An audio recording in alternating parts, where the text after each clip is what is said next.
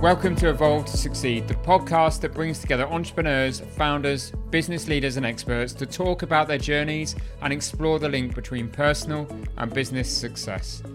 I'm your host, Warren Munson, founder of Evolve, a coaching, training, and development company focused on enabling business and personal success and creating a community of like minded individuals. Whether that be through our peer groups, one to one coaching, our training and development programs for you and your teams, or through our content and events. Our mission is to get the best out of each individual and inspire them to be better both in life and in business. If you want to learn more about Evolve, including our beautiful co working space in Ashley Cross in Poole, then please go to evolvemembers.com where you'll find great content, insights, details of all of our services, and also information on our forthcoming events. For now, though, let's get on with the show.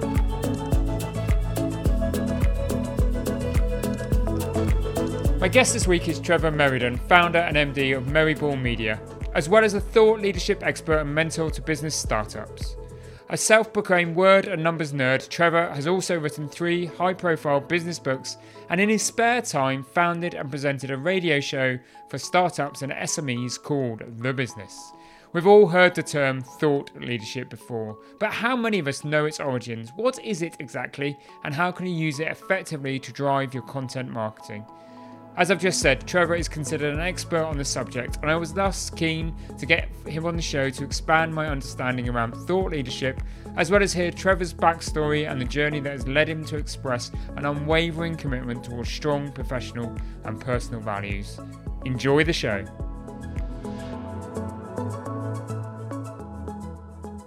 Welcome to the Evolve to Succeed podcast. It's a delight. It's a delight, delight to uh, be here, and I'm, I'm looking forward to the conversation.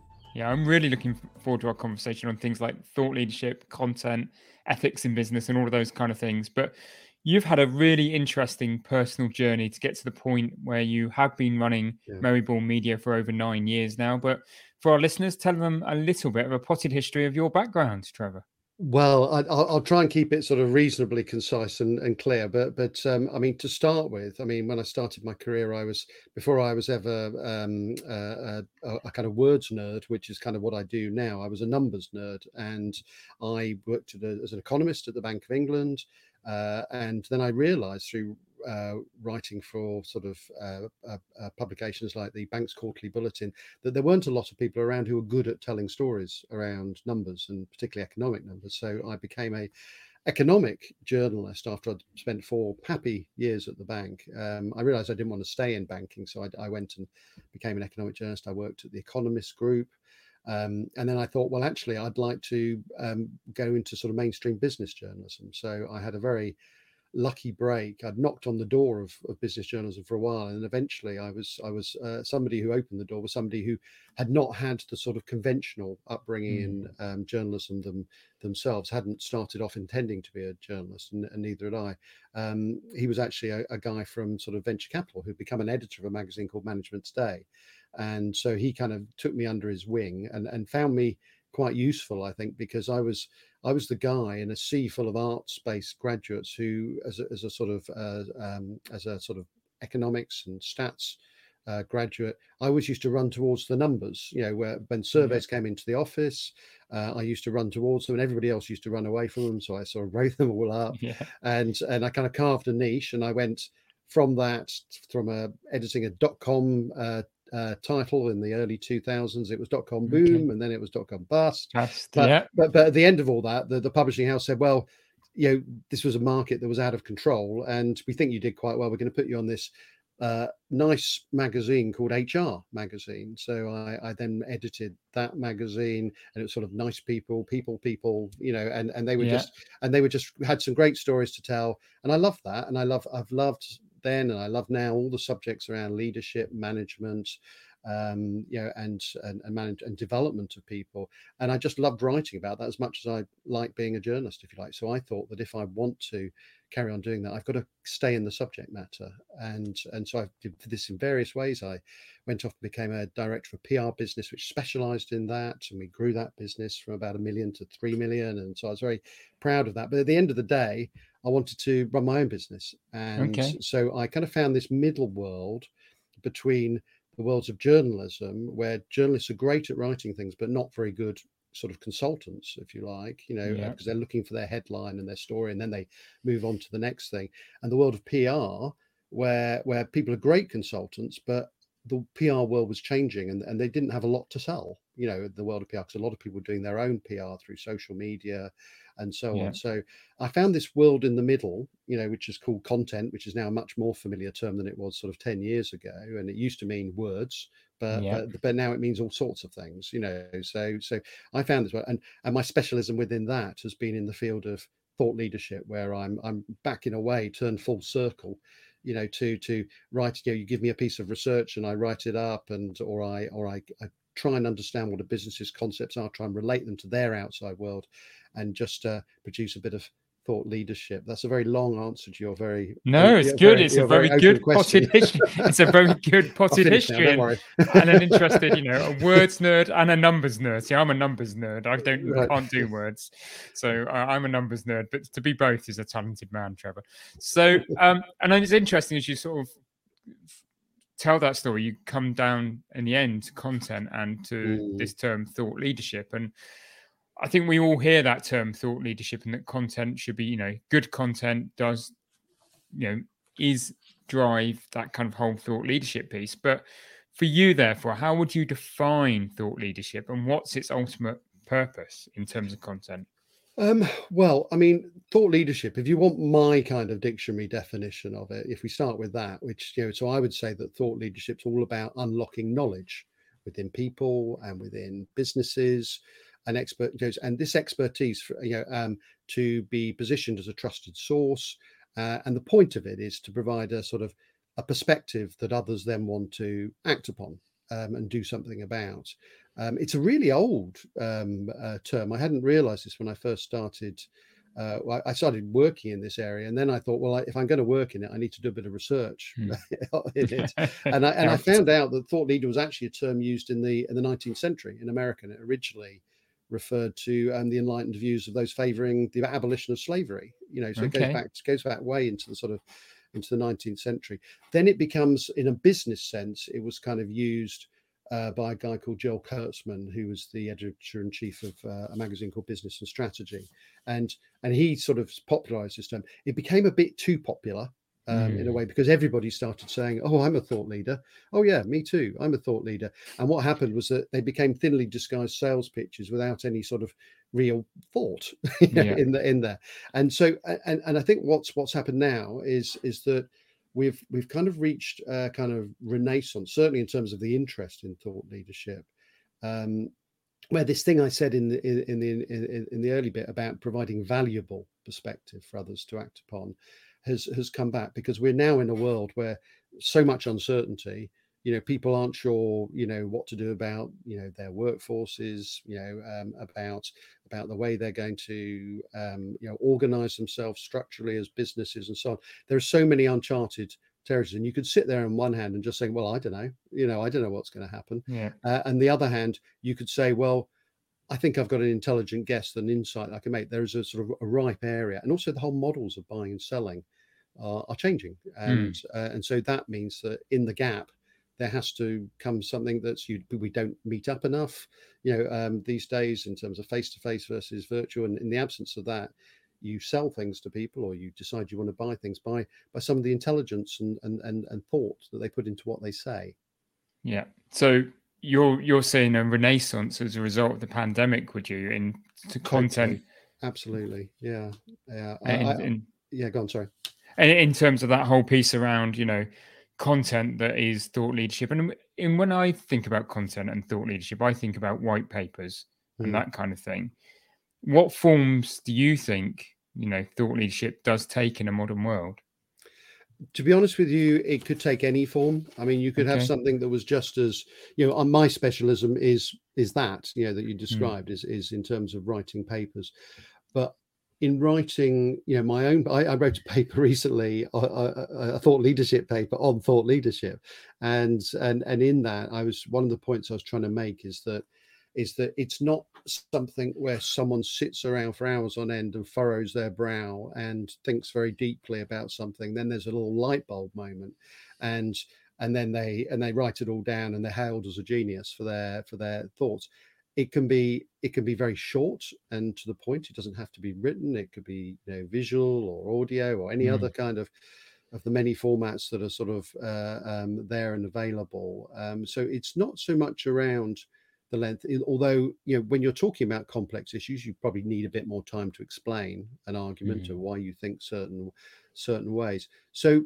it's it's much more about um, uh, about the um, about the, the value of the point that you're trying to put a, across and placing yourself in the in if you're in a commercial environment putting yourself in the in in in the shoes of your of your buyer um, and understanding their world and the issues that they face. If you haven't got a, if you're not in a commercial world and you are genuinely saying something sort of uh, that you you feel that's fine, but you still need to make it relatable in some way. So it's not so much about length uh, or the form. Um, it's much more about whether it actually resonates with the people who are receiving it.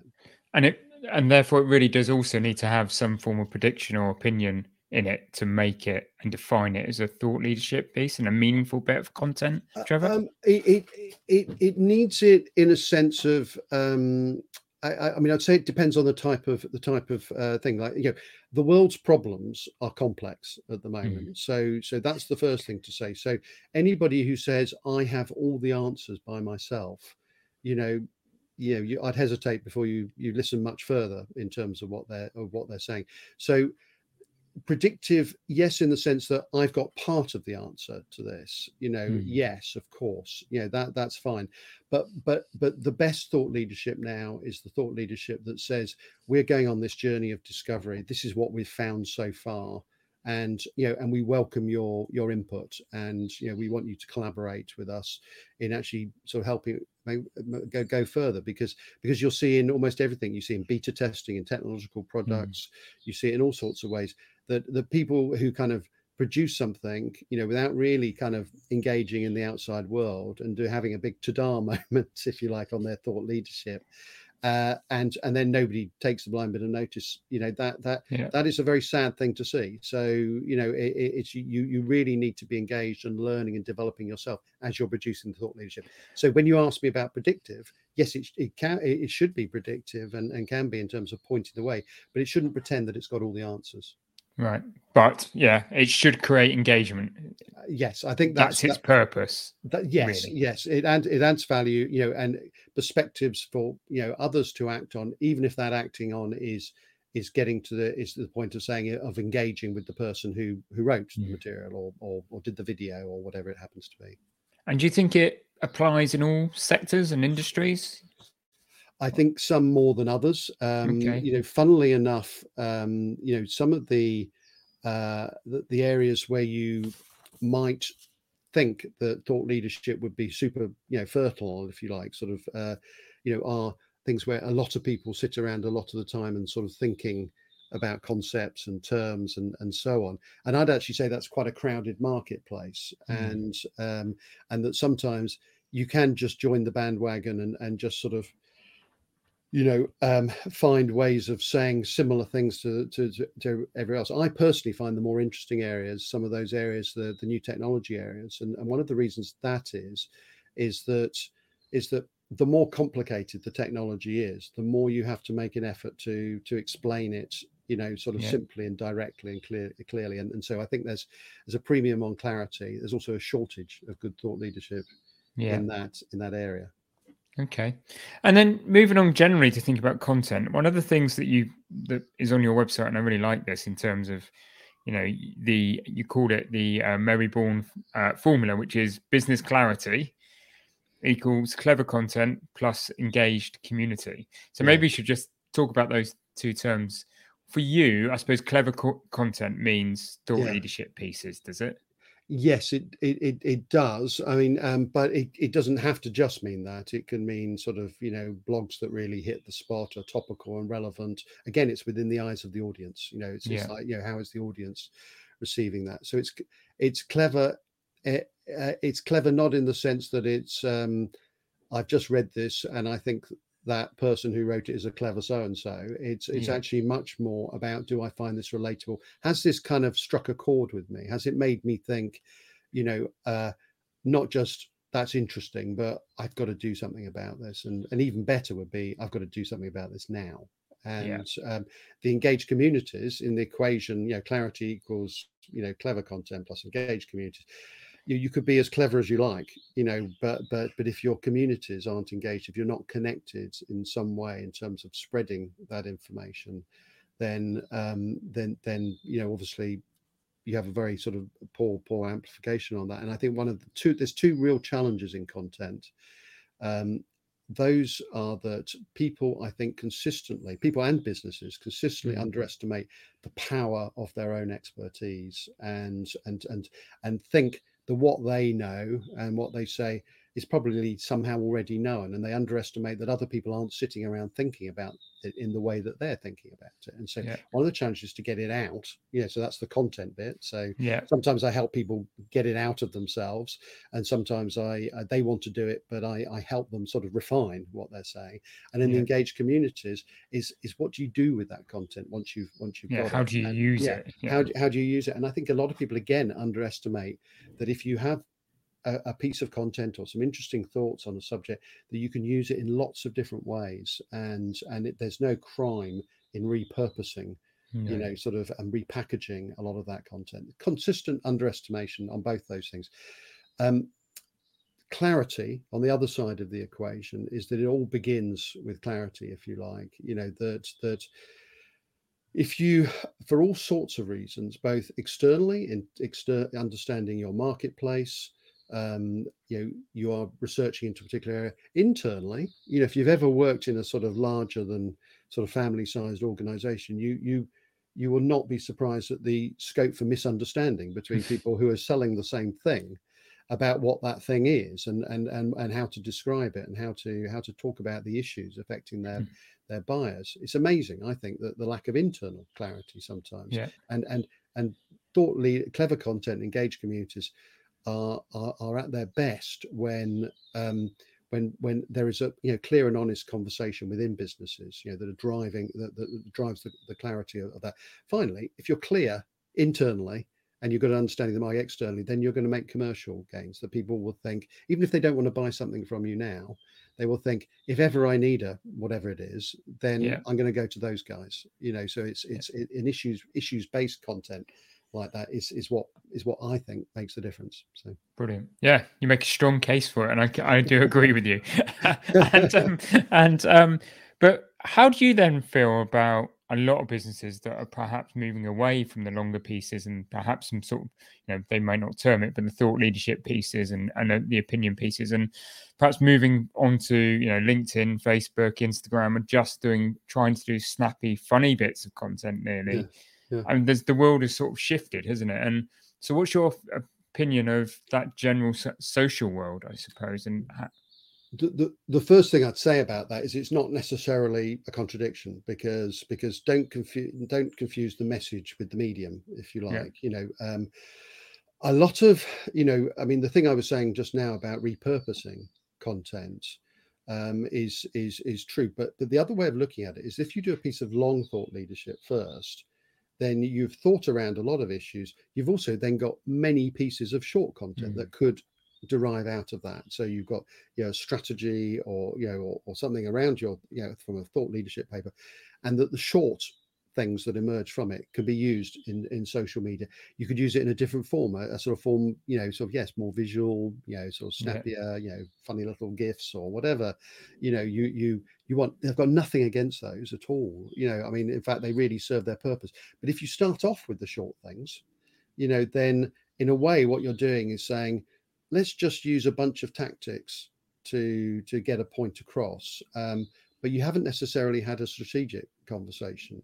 That strategic conversation doesn't have necessarily have to result in thought leadership, but you need to understand the bigger picture where you are. If you are just just simply just doing, you know, a whole series of short bite-sized things without any sort of deeper thought in that, then I think you perhaps are you risk missing something in terms of the clarity with which yeah. you are are speaking in the longer term.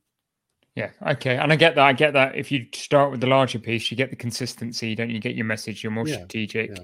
and yeah. then the repurposing of content. I mean, it's a very clever thing that you know content marketers do all the time, but it is so powerful, isn't it? Because you can get that multi-use, and you're not always having to reinvent uh, the wheel.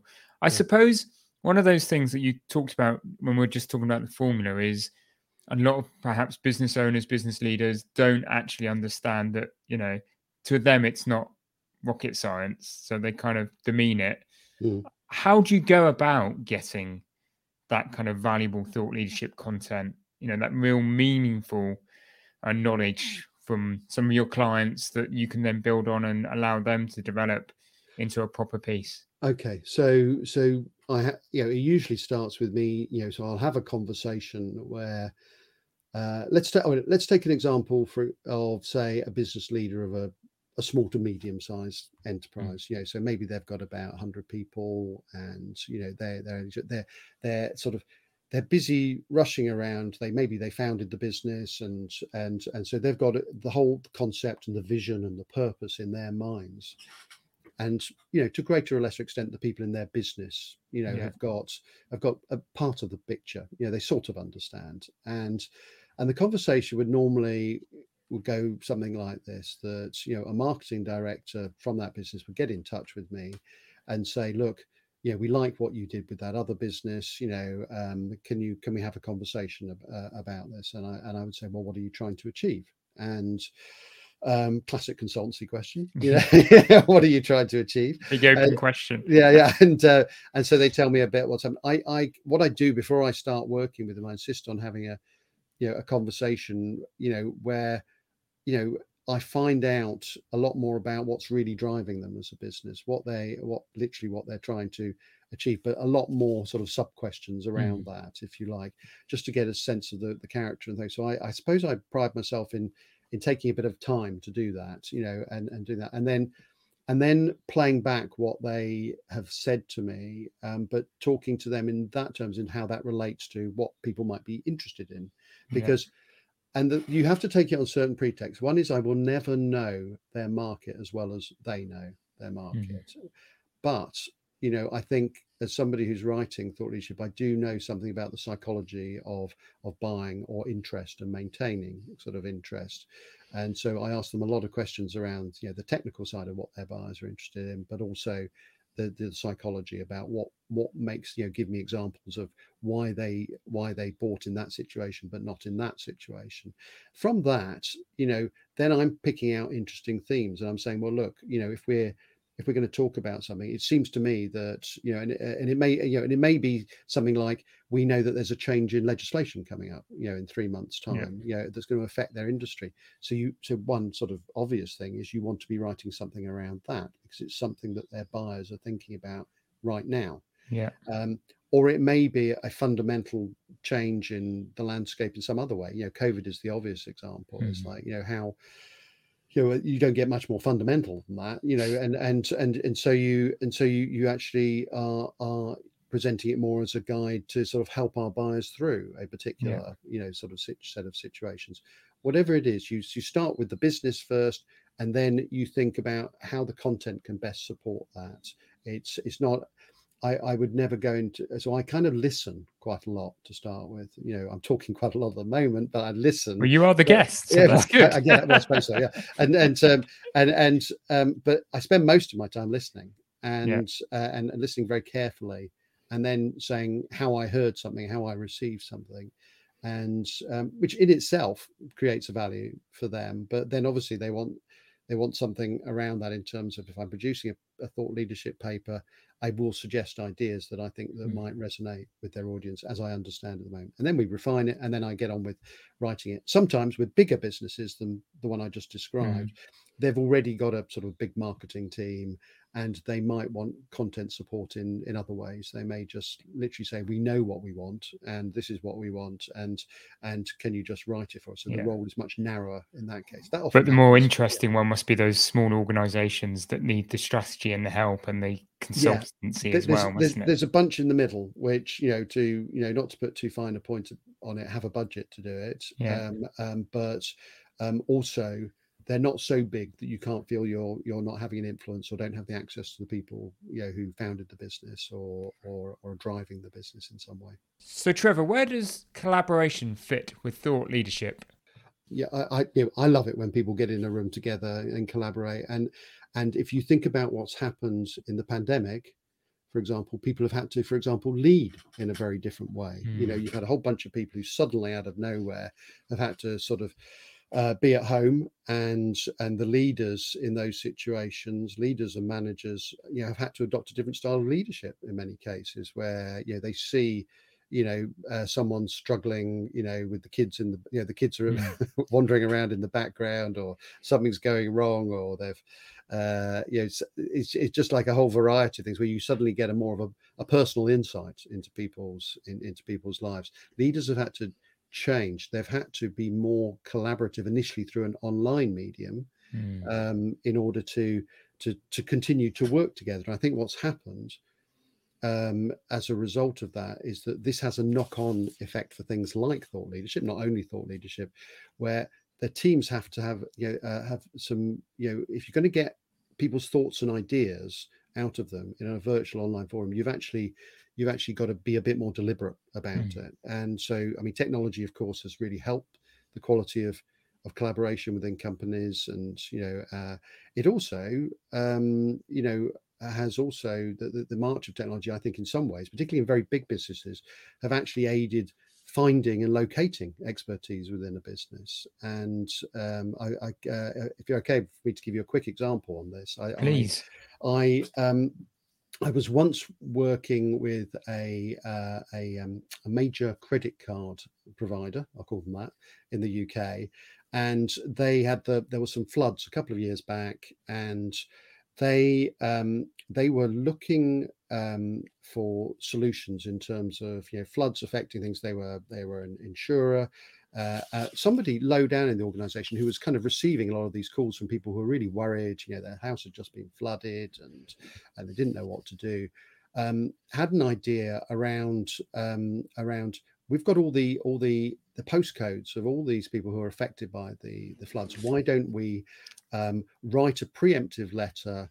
Uh, or send them a preemptive email and um, and just not preemptive in the sense that they hadn't been affected, but an early one, Mhm. um, at saying, look, we know you're struggling at the moment and you're an area, you know, we're going to uh, say, you know, we're going to, you know, um, create extra credit time and extend credit lines to you so you can actually make sure you're able to repair your houses in, in time and will favorable terms and and I don't know the exact details of that. Anyway, he, because of technology and because of the collaborative sort of mindset that was already in the business, he was able to percolate this up, you know, within the business and and within a you know a few hours, you know, he had he, he'd put it on their online platform. The CEO had said, "There's a great idea here." The finance director, you know, wasn't quite sure, was asking how much it would cost. The HR director, sorry to stereotype it, the HR director was saying, "That's fantastic. You know, how do we mobilize the people in the uh, in in the business to do this?" And then they said, "Come and present your ideas." You know, um, and and of course, his first reaction was, "Oh my god!" yeah, they wanted Yeah. to present the ideas, and then his second thing was that, "Oh well, who do I know in the business?" you know who might be able to help so this was an, a uk business but it had a, an american parent company he, he kind of on the online platform and uh, you know collaborative platform he sourced a whole bunch of ideas got in some expertise from america where i think in mississippi they'd had something very similar you know in recent years.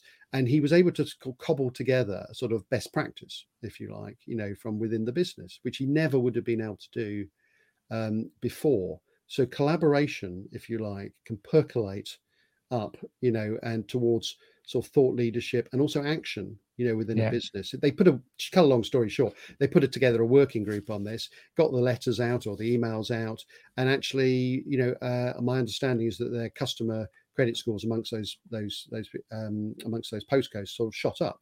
Yeah. And so they were they, they sort of they, they did the right thing, and this this guy's profile, you know, rose within the business. So so so it was good for him, good for everybody else. And so once people see that, of course, in a business, they start to think, well, I've got a great idea too. And Yeah, um, definitely and- and creates that environment, doesn't it? And that culture. Definitely. I think collaboration is really important in this, and it's it's actually the it's the friend of of thought leadership. It's not um, there's a certain fear around if you have too many people in the room, are you going to come up with a hundred different views?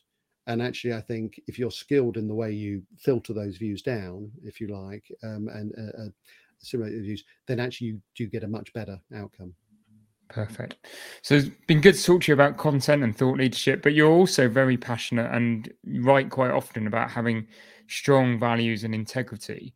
where do you think values come from, and what would you say it means to have integrity in both business and in life? Quite a deep and meaningful question for you there, Trevor.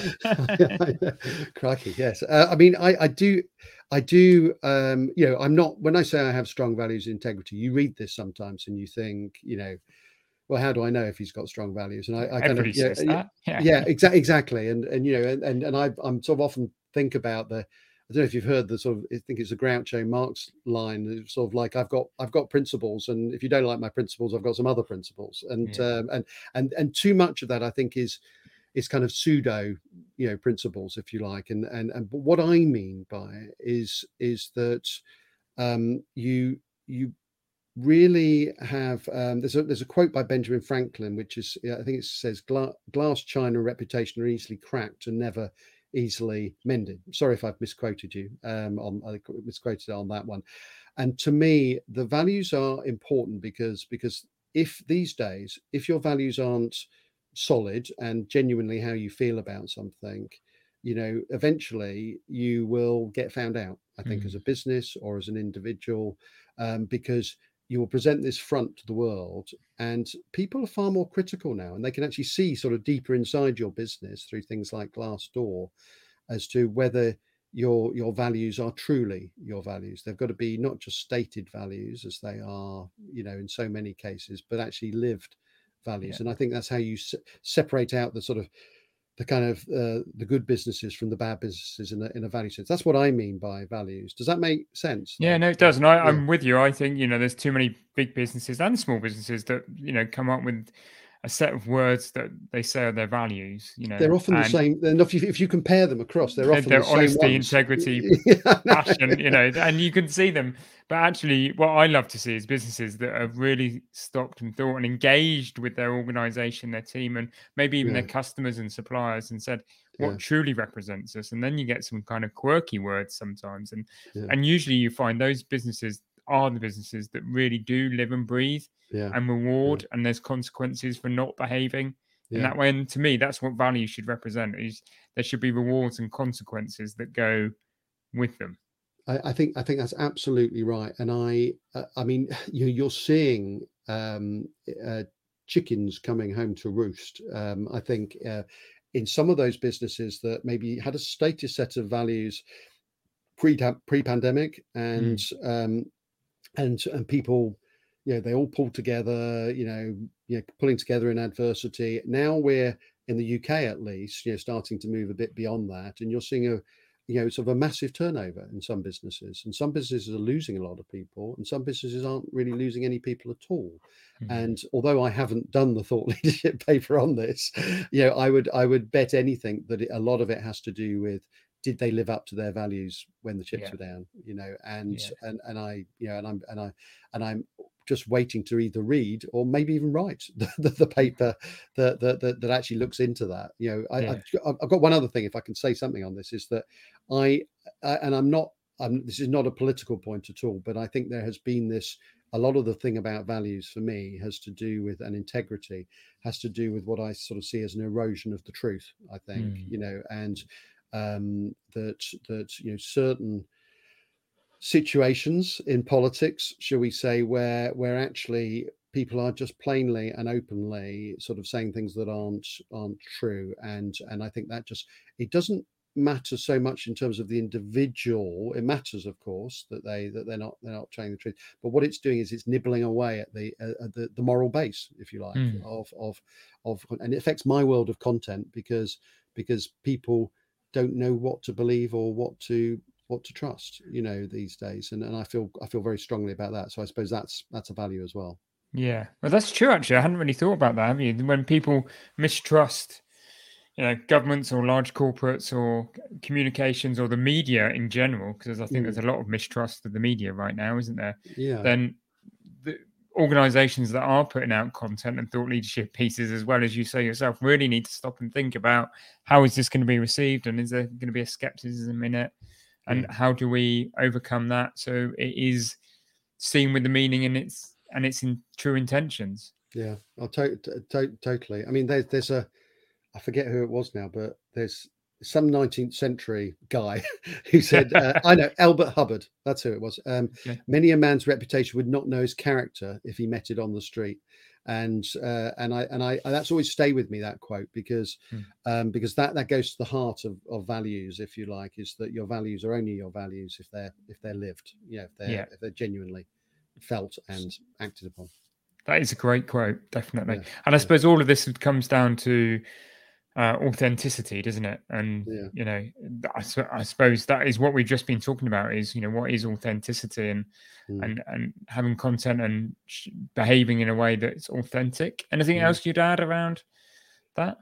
Um, around authenticity, um, yeah. I mean, if we take it back to the sort of like the business content uh, sense, um, I I do try and spend some time with my clients also, yeah, making sure that when they say they say something like as many businesses do you say to them things like you know who are your you know who are your competitors?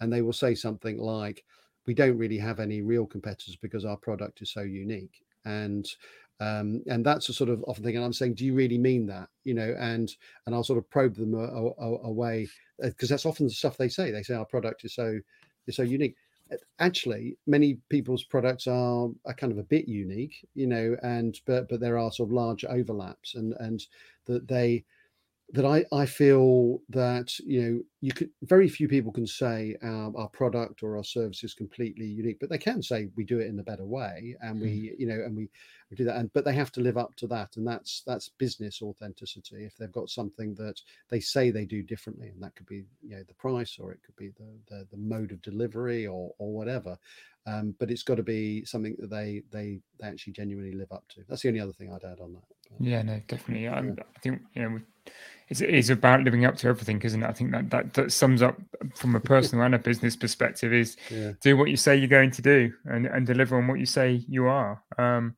and that, you know, uh, successful organizations do very well, doesn't it? And other organizations don't do that and may succeed in in the moment and look like they're succeeding in mm. a spectacular way, but also often, quite often, fail in such a spectacular fashion as well. Yeah, I mean the old the the text from I mean it's a little bit older now, but the good to great text, you know, yeah. from yeah business text. I mean, I mean there, there's there's some there's some real truth in that about the longevity of certain businesses and what is it that they have that's a bit different, and yeah, values really come in very strongly to that. And the times may change and the situation, circumstances, but it's about that kind of DNA, if you like. Definitely, definitely.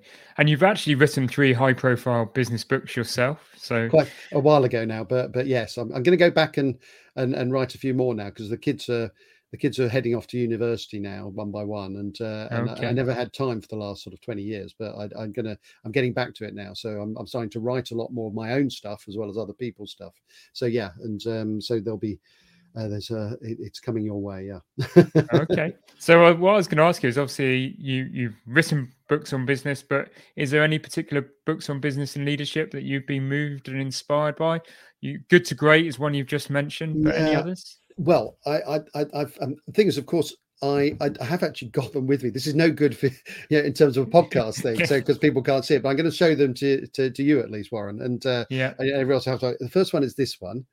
Um, okay. How to Stop Worrying and uh, Start Living by Dale Carnegie. Very old, very old book now. Yeah. Um, but it came at a certain time in my life where I uh, I was worrying about everything, and okay. uh, and I really and it and the, worry becomes it not only sort of mentally affects you but it physically affects you and um, some of the stuff that i read in the early book about how it affects people in terms of uh, you know stress and the effect that that actually has on the trauma on your body and stuff like mm. that just scared the life out of me and I, it made me just reading the first chapter made me realize that i had to do something about it and they so so that's a that's a that's a wonderful book which I'd recommend to anybody. It it reads in a very sort of American folksy way, and yeah. um, but but I love it, and I love it probably more than the you know, How to Win Friends and Influence People, which is the more famous book that he's yeah. he's, he's, he's written.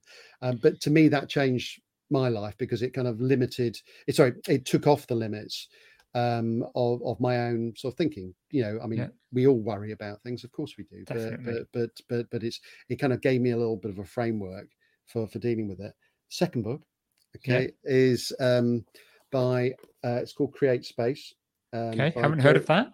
Derek Draper. Um, uh, better known, um, you know, uh, sadly, actually, as the as, as as the husband of you know Kate Garraway, the TV presenter. Yes. Yeah, Yeah. so he's the guy who caught COVID, yeah. and he's a, a friend of mine. He wrote this this book, and just one, you know, um, before before all of that happened, and it's just a beautifully written book, and and I was delighted to be. I you know I didn't I didn't write this. He wrote this, um, but but he showed me an early copy of it, and Okay. and I and I was really you know now now thinking about it, I, I feel very privileged to have you know, Mhm. sort of known him and stuff like that. But he, the whole premise of this book summed up with one line that he wrote. He said, "We have become the first generation in 1,000 generations of human beings who, rather than having the need to fill space, have the need to create it." And so it's all about um, creating space in your life. You know, the the concept of space, not just by better diary management, but also it's in in the mind as well about about how you sort of do that and focus on things. You'll see a productivity bent on here because the final book is um, Hyperfocus by Chris Bailey. I've only just started. I'm still reading this one. Okay. Um, and, But it's and- already having a profound effect, is it? well, I I don't know yet. I mean, but but but but but this is this is very promising because um, because it's just basically talking about work. There's different types of work. There's there's purposeful work, you know, and we all like to think we'd like to be doing purposeful work all the time. But there's the also the necessary work that we find a bit of a chore, but Yeah. we know we've got to get done. And then all the other things around distractions. And you know, earlier on in this conversation, we talked a little bit, bit about social media. I can be a little bit of a victim of that sometimes, Mm, and and so yeah, and and so I have to sort of, and he's talking about smart tactics and tips for dragging yourself back, you know, without feeling like it's an effort, you know, to to go back to you know the the, the sort of necessary but maybe slightly dull stuff. Yeah. So, um, so those are those are three. Is that, is that enough? Three good recommendations. yeah, definitely. I've only read one of them as well, so I'm going to go and read the last book two and three, Yeah, and go and look up and read myself. Yeah, yeah. And I suppose that leads on just to as we start to wrap up some final questions. Right now, what hard thing are you not doing enough of? What thing would you challenge yourself to do more of? Okay. Um, when you do what I do, um, you uh, have a you have a business and it's a consultancy now, and um, and I have people coming in, dipping in, dipping out, and helping and supporting around the business, and and it's got me to a certain level. I think what I'm not doing enough of is yeah on a personal basis is that sometimes I, I feel like I need to think bigger. You know, I need Yeah. to, it's about scaling time, scaling the team. And I'm starting to do that now, but it's it's a bit patchy. And I sort of take two steps forward, and I take one step back, and I take two steps forward, and I take one step back. And in terms of scaling, you know, the the the the, the team and the resources that go around that team, I think I need to be a bit braver than I have Yeah. been um, to this point because I I could carry on making a very comfortable, you know, an enjoyable, purposeful living in what I what I do. But I think I could do more. I could think I could scale it up more, and I could do it without losing any of the quality. But I just have to. I think in terms of doing a bit more of, I think I just need to be a bit braver sometimes in in doing that. So that's my big thing for 2022. Wow, that is a big thing. Good Yeah. luck with that. Thank you. And, and, and two of those books will certainly help you with that. Yeah, yeah. if not all three. um, and in terms of you know, you've led that corporate life. You've you've started your own business. Yeah. What effect has running your own business had on your own personal family life? You talk now about the kids being off at or going to university one by one, but Yeah. what have been some of the benefits and disadvantages that you've seen? I um when I started, because I had a long debate with my wife about whether this was a good idea, and um, and I said something along the lines of, um, and this is no disrespect to anybody I've worked with in the past, but at that moment I said, I'm fed up with working for idiots, and Yeah. she said, "That's it. You want to be the idiot." And and, uh, and and and and I sort of went, uh, no, that's not quite what I meant. But um, but I could I could see it. So so and in a way, at the start, I was worrying whether I would be the idiot. You know, whether Mhm. I'd be the person who would be like running around, sort of working for decreasingly small amounts of of of of money, sort of desperately, you know, begging people for work Yeah. and so on. And I thought, you know, um, you know, uh, she said, she said, do it for six months, see whether you like it. And um, and so I, I did it. Six months, you know, and I not only had the roof not fallen in, and we weren't sort of getting behind with the bailiffs or anything like that. Yeah. Things were going okay, and I was getting some work in, and uh, and and so that dynamic, you know, was you know, if you rate it back to that book around worry, you know, the Dale Carnegie book, mm. you know, I that was the time when I first started to overcome it, I think, and and so you you you you stop worrying you start living and you start to think about you know how can we improve on this and it becomes and and the, the, the downside you know i mean you'll you'll know this warren as well that that, you have a huge amount of freedom but you have freedom sometimes to be working 18 hours a day or to be yeah. you know or to screw it up basically and you know uh, because you can't turn around and say it's his fault or it's her fault no. you know it's your fault and You're controlling your own destiny in your yeah, own time aren't you yeah ab- ab- absolutely and even it, as you sort of start to grow it's still it still is being driven by you and mm-hmm. you know and, and you're and you're um and you're developing it until you reach the point where the organization just you know, I haven't got to that point yet where where things will just carry on, you know, mm. uh, because everybody's got the genesis of what what the business is trying to do, what the purpose is. So, I mean, I now do mentoring for um, for people who are starting up their own business. Yes. I work through a business called 1080, who uh, when people are being outplaced, as the as the current term has it, you know, sort of, I um, I, I sometimes get involved when those people say, actually, I wouldn't mind starting up a business because, you know, I, I, have been in that position where I've been starting something up. And those initial thoughts and, and steps that people take, I think are really important and and probably not quite what they think, you know, in terms yeah. of what you have to, what you should be worried about and what you shouldn't be worried about, you know. So, so I try and help people that way. Brilliant. That must be really meaningful and, and really rewarding to do that it's it's a lot of it's a lot of fun and, and if i if i I've, i had a a client um you know who came back to me just on friday who'd started up a a business and and she was she then sent me a, a, a message around how she'd been advertising at this trade show. And you know she's got the business going and people are taking interest in it now and so on. And i and the feeling that that gave me was just incredible you know. So Brilliant. you know i mean I, i'm i'm so i'm 10 years nearly 10 years so long in the tooth now on, on entrepreneurs. You know many of many of us don't, don't survive more than two years so i feel quite yeah. proud to have got this far. And and also very happy and proud to be to be helping people make their first little baby steps as well so fantastic so trevor if people want to find out more information about you and about Merryball media where can they go well, um, they, they, there's a there's a few sort of little avenues that they can take. Um, there's Merryball Media, so that's M E R R I B O R N Media, all one word. .co.uk uh, or I'm on Trevor Merriden. Um, that's M E R R I D E N um, uh, on on Twitter, or you'll find me on LinkedIn if you just type in. Um, I've done a new uh, paper on thought leadership, and I think if you typed the new thought leadership revolution into Google, you'd you'd find it by various means. I think so. Brilliant. Trevor, it's been great to have you on the Evolve to Succeed podcast. I've really enjoyed our conversation around thought leadership and and content and and that that meaningful side of things, but also on our conversation around values and authenticity. So thank you for being a great guest on the Evolve to Succeed podcast. And thank you for the opportunity. It's been uh, it's been fantastic.